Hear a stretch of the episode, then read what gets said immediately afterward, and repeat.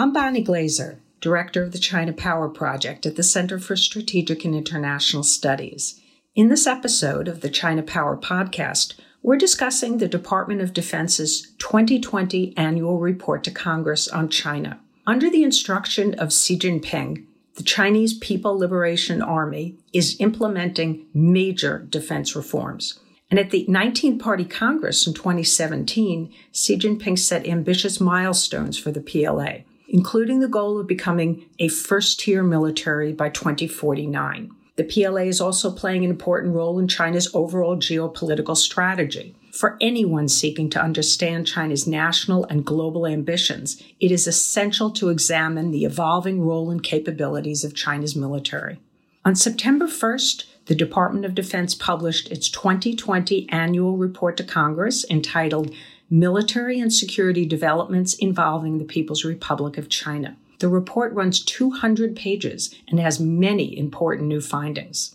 To discuss the report and the trajectory of Chinese military developments and national strategy, I'm joined by Chad Sbragia, who is Deputy Assistant Secretary of Defense for China in the Office of the Secretary of Defense. In this capacity, he's responsible for advising senior DoD leadership on all policy matters pertaining to the development and implementation of defense strategies, plans, policies, and bilateral security relations for China. And I'd like to begin by welcoming you, Dasti Sbragia, and congratulating you on a very informative and balanced report. Uh, Bonnie, thank you. It's really our pleasure, as I mentioned, and certainly on behalf of the entire DoD enterprise who, who really is behind the report our deepest appreciation for this opportunity. Well, let me start by asking you about the changes that you made in the report this year. The structure, the topics are somewhat a departure from prior years. So, why did the Department of Defense make so many changes in the report, and particularly in the framing of China's national strategy?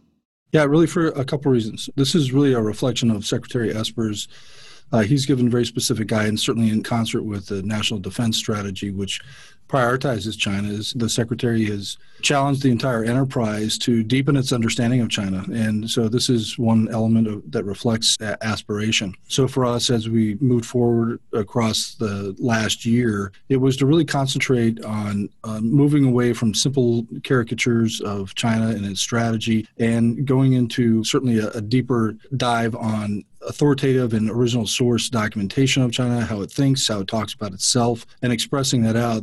That I think helps inform what has always been a, you know a very good document, particularly in terms of details of Chinese weapons or capacities but to try to add to and provide a, a larger, a broader strategic context that helps inform the drivers of why those numbers in later chapters actually change. And I think that does a couple things for us. One is it certainly helps explain those numbers, but also offers an understanding of just how consistent and long term China's strategy is so that uh, it might inform how things might change over time. One of the issues that receives a great deal of attention in the report is China's military civil fusion project. I did an earlier podcast on this topic, and I think it's also extremely important. So I wonder if you could talk a bit about how this military civil fusion project fits into China's overall national strategy and what its potential implications are, even beyond military modernization. It is important, and we did uh, try to provide additional depth and clarity on that. It's an increasing topic within the community of China watchers and certainly within China itself. As most who are familiar with this at all understand, is China's military civil fusion is not necessarily new. It's a long-standing endeavor, but what has been uh, change recently is just the degree to which it's matured, the clarification of what it embodies, how it interacts, and how it is integrated into China's larger national strategy. So, certainly within the last few years, it's been elevated as the military civil fusion development strategy, one of the named developmental strategies that China has to a national level strategy. As many Chinese writers themselves contend, it serves as a bridge between their developmental strategy and their national security strategy. And in this way, it directly connects into certainly all aspects of uh, China's security strategy, including their military strategy. So there's an intimate connection here. One of the things, certainly, as you look at it, it's, it's almost always associated with the Chinese framing that they call the National Strategic System and Capabilities. There was elements of that in the 19th Party Congress and Section 10 where it talks about the military. So it's always been intimately integrated or associated with the PLA or China's national defense. Here recently, that by itself merited greater scrutiny and attention. I think that what I can call to attention in this year is I think that there hasn't been as broad or deeper exploration of exactly what military civil fusion strategy entails, how it is composed. And so we tried to draw that out in a little bit broader uh, aspect. And I think we succeeded in that. The important piece to note is I think that early views of that were simply as kind of a tech transfer or some kind of collaboration between defense industry and the defense establishment or the military itself when in truth it actually has broader underpinnings and probably more consequential than we often look. It, it certainly merits more study. Hopefully the report helps aid in that research and uh, further exploration one of the areas that I think China watchers are debating is China's intentions toward the international order and what Xi Jinping means by leading reform of the global governance system. And there's an interesting statement in the report, and I'll quote it. It says that this CCP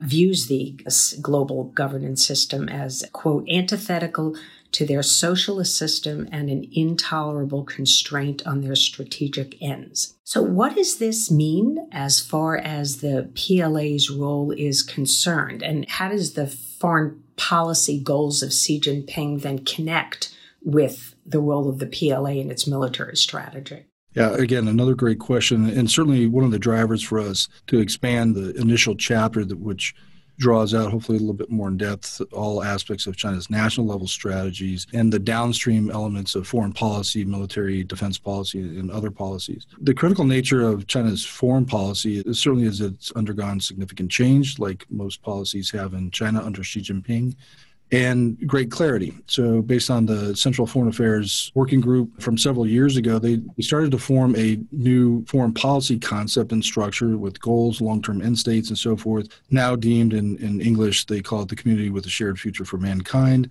as their goal, and the actual foreign policy itself as major power diplomacy with Chinese characteristics in a new era. Quite a mouthful. But what's interesting is not just how a more codified that is, is that we see that expressed out through basically all aspects of diplomatic outreach, even economic outreach. But for us, in particular within the DoD, is, is we're seeing this highly reflected in terms of the PLA's own growing military diplomacy, as it says, its own military discourse system on the international stage. In the past, as you and others may be familiar with, is oftentimes there was great divergence between the Ministry of Foreign Affairs or China's foreign policy community and its military community, but that, at least at the strategic level, that is no longer the case. It's very aligned. The messaging is highly integrated, and we routinely see that not only are they uh, parallel in their messaging and efforts, but often synchronized in how they work in conjunction with each other between actions and messaging and diplomatic activities. So we felt it was really crucial is if you're going to understand the Chinese military, you have to understand how they fit in with the broader national strategy. And in this case, a singularly important element of that, which is their foreign policy structures and goals. And of course, we thought we took a, a good approach to this, and it's, as with many other things, merits uh, further scrutiny and analysis. The Belt and Road Initiative, of course, is uh, Xi Jinping's flagship foreign policy. And despite, I think, some problems in the beginning years, it continues to be implemented, and the Chinese are putting a lot of resources into it.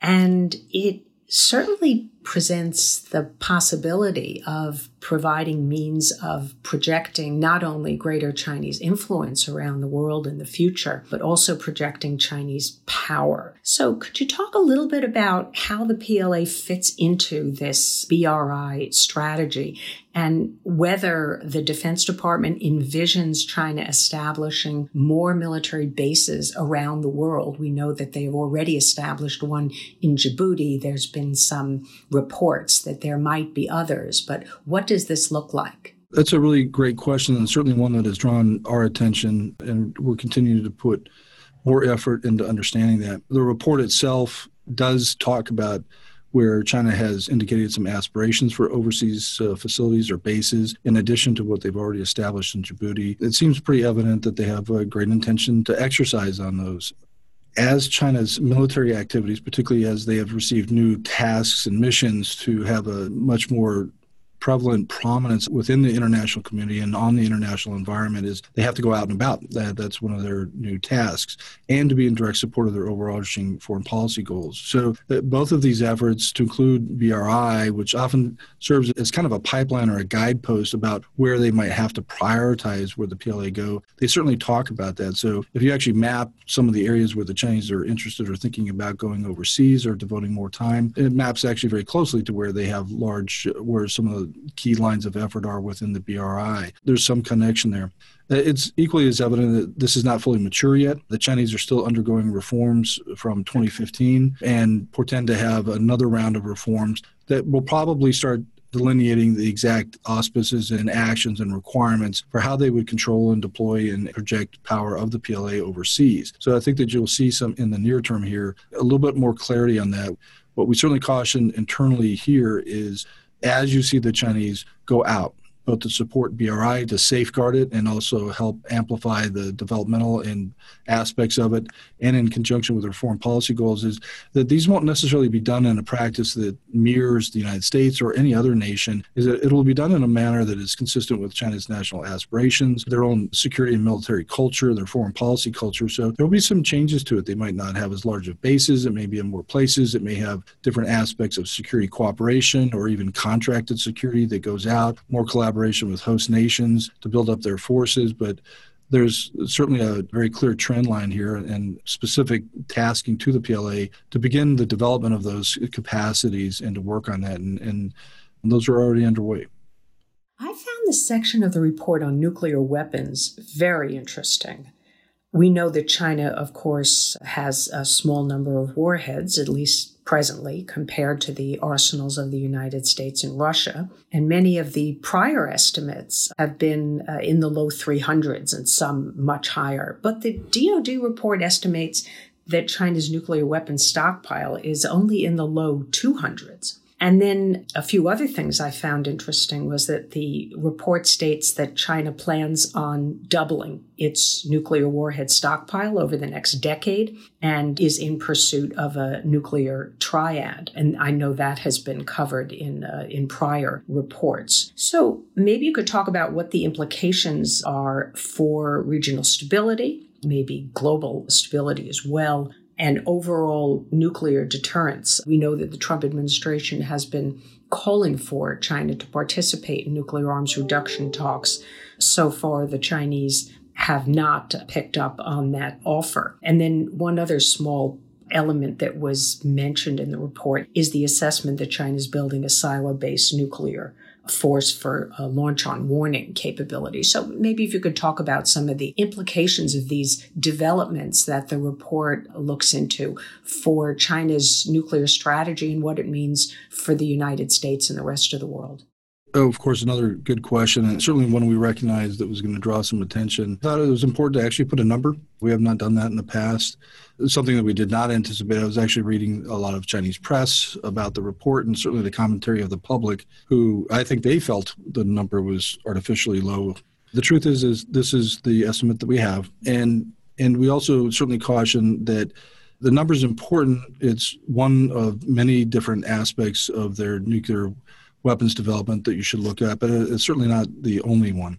The numbers really should be seen or viewed in the broader trajectory of where they're going. Certainly, that's one of the explanations for the expanded chapter one on China's national strategy, and, in particular, the, the direction to the PLA and where Xi Jinping and the Central Committee have directed the party to be at are the People's Liberation Army to be at both at 2035 and then by mid-century, which is to have a world-class military. So in that context, it's it's about the trajectory of where these forces might go, not just the number itself. What we have seen, and with their stated aspirations for the pursuit of a triad, is, is that they're modernizing in many ways ways. So the infrastructure, the capabilities, the technological sophistication of their systems, uh, how they're integrated into command and control, how they support broader national aspirations. Those are all important elements that we have to make sure that we look at. As for the launch on warning, these are aspects of Chinese nuclear doctrine that we just simply need to talk to the Chinese about. Uh, how do they think about this? What does deterrence look like and what does it mean?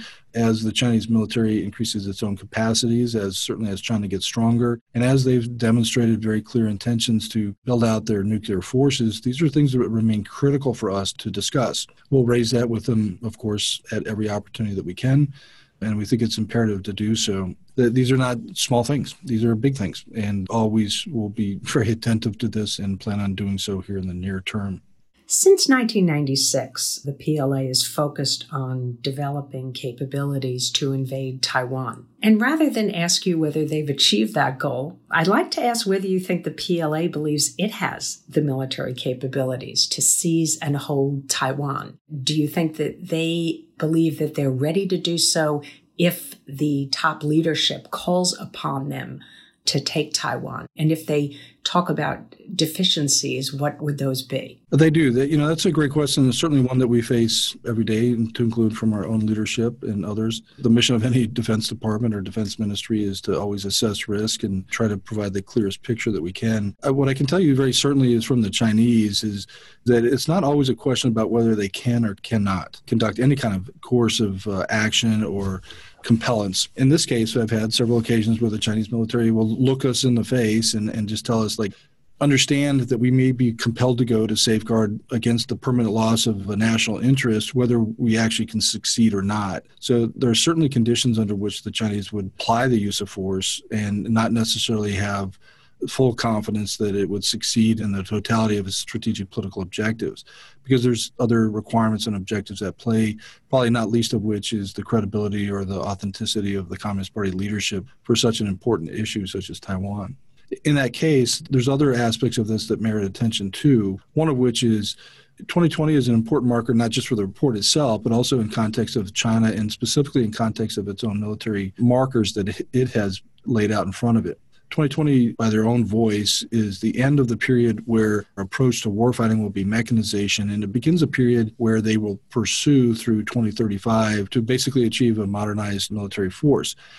That is often defined in their own writings as an informationized force. So from 2020 on, they will increasingly undertake efforts to reform their own military to fight this new kind of advanced warfighting approach. What that means for the Taiwan condition is it's not just the sheer count of numbers or ships or planes or activities, but also the degree to which the Chinese are able to adapt and, or adopt new warfighting structures. In the case of the PLA, is they've been given a mission by 2020 to be able to conduct a full-scale amphibious assault based on the leadership decision, and they stand, I think, ready to do so. Their confidence level is probably not as I think any militaries would be, as you'd always want to have much more than you face. I don't feel that they have full confidence, and, and that's probably most prominently reflected in the fact that they're still undergoing reforms to develop the high end capacities, joint force structures and actions, and command and control, ISR, and other capacities that would make them a true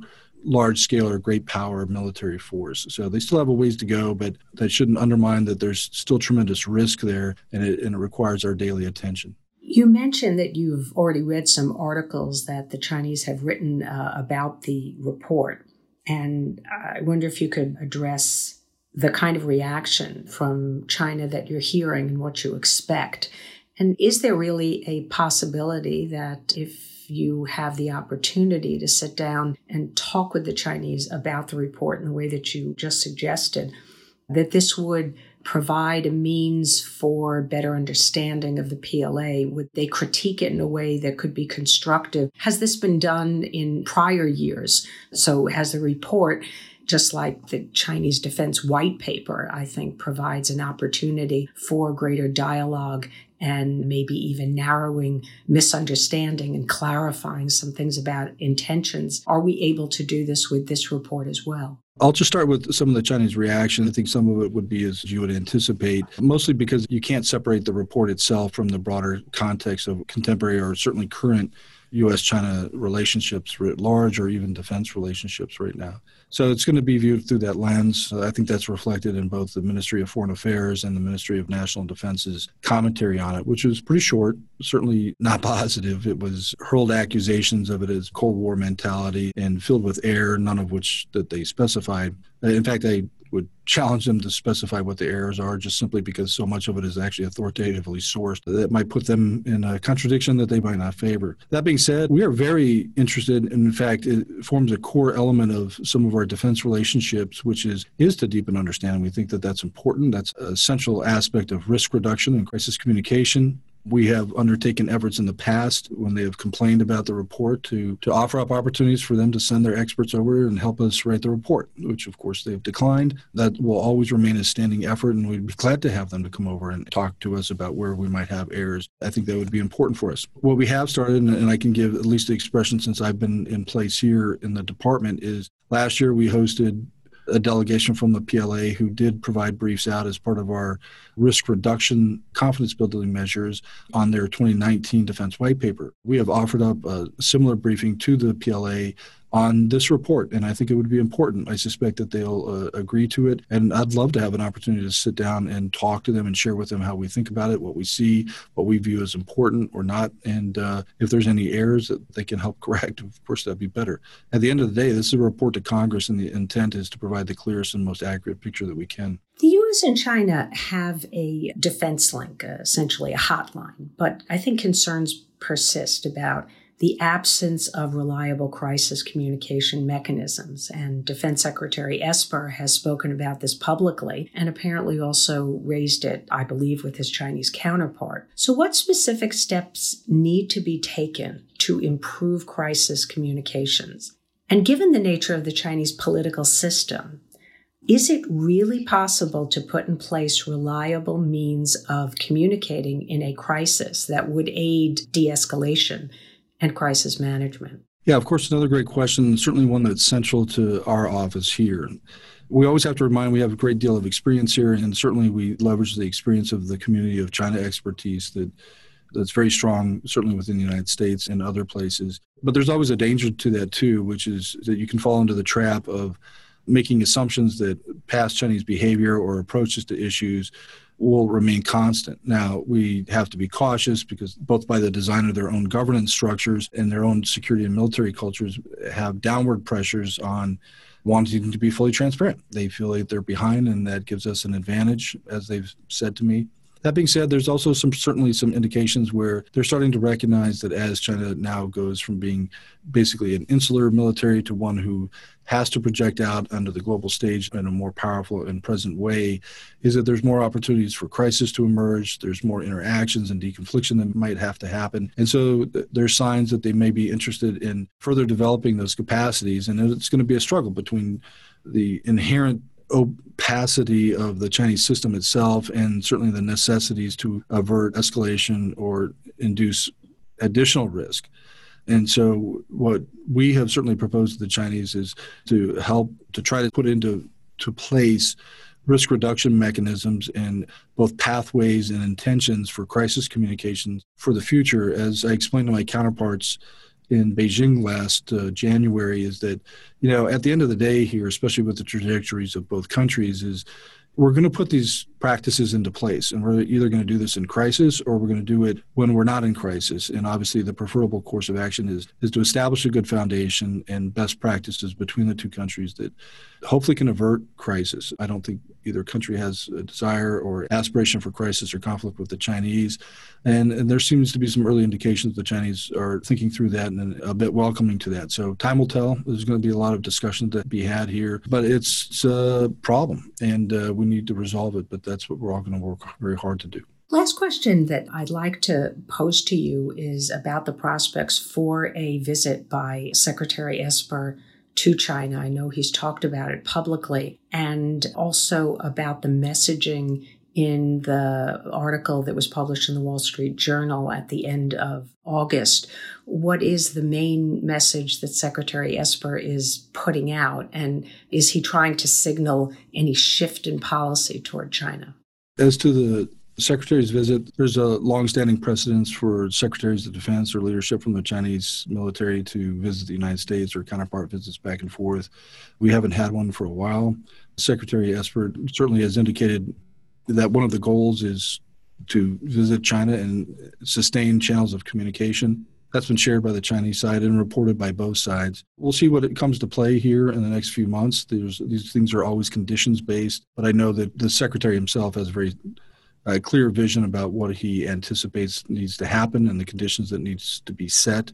We have to make sure that we're communicating that effectively to the PLA side, as is noted in our own principles for defense relations is to pursue a constructive and stable and results oriented defense relationship with the Chinese that centered on crisis communication and risk reduction, areas of cooperation where the interests of the two countries align. And we've seen elements of all that during both of the secretary's calls to his counterparts in China.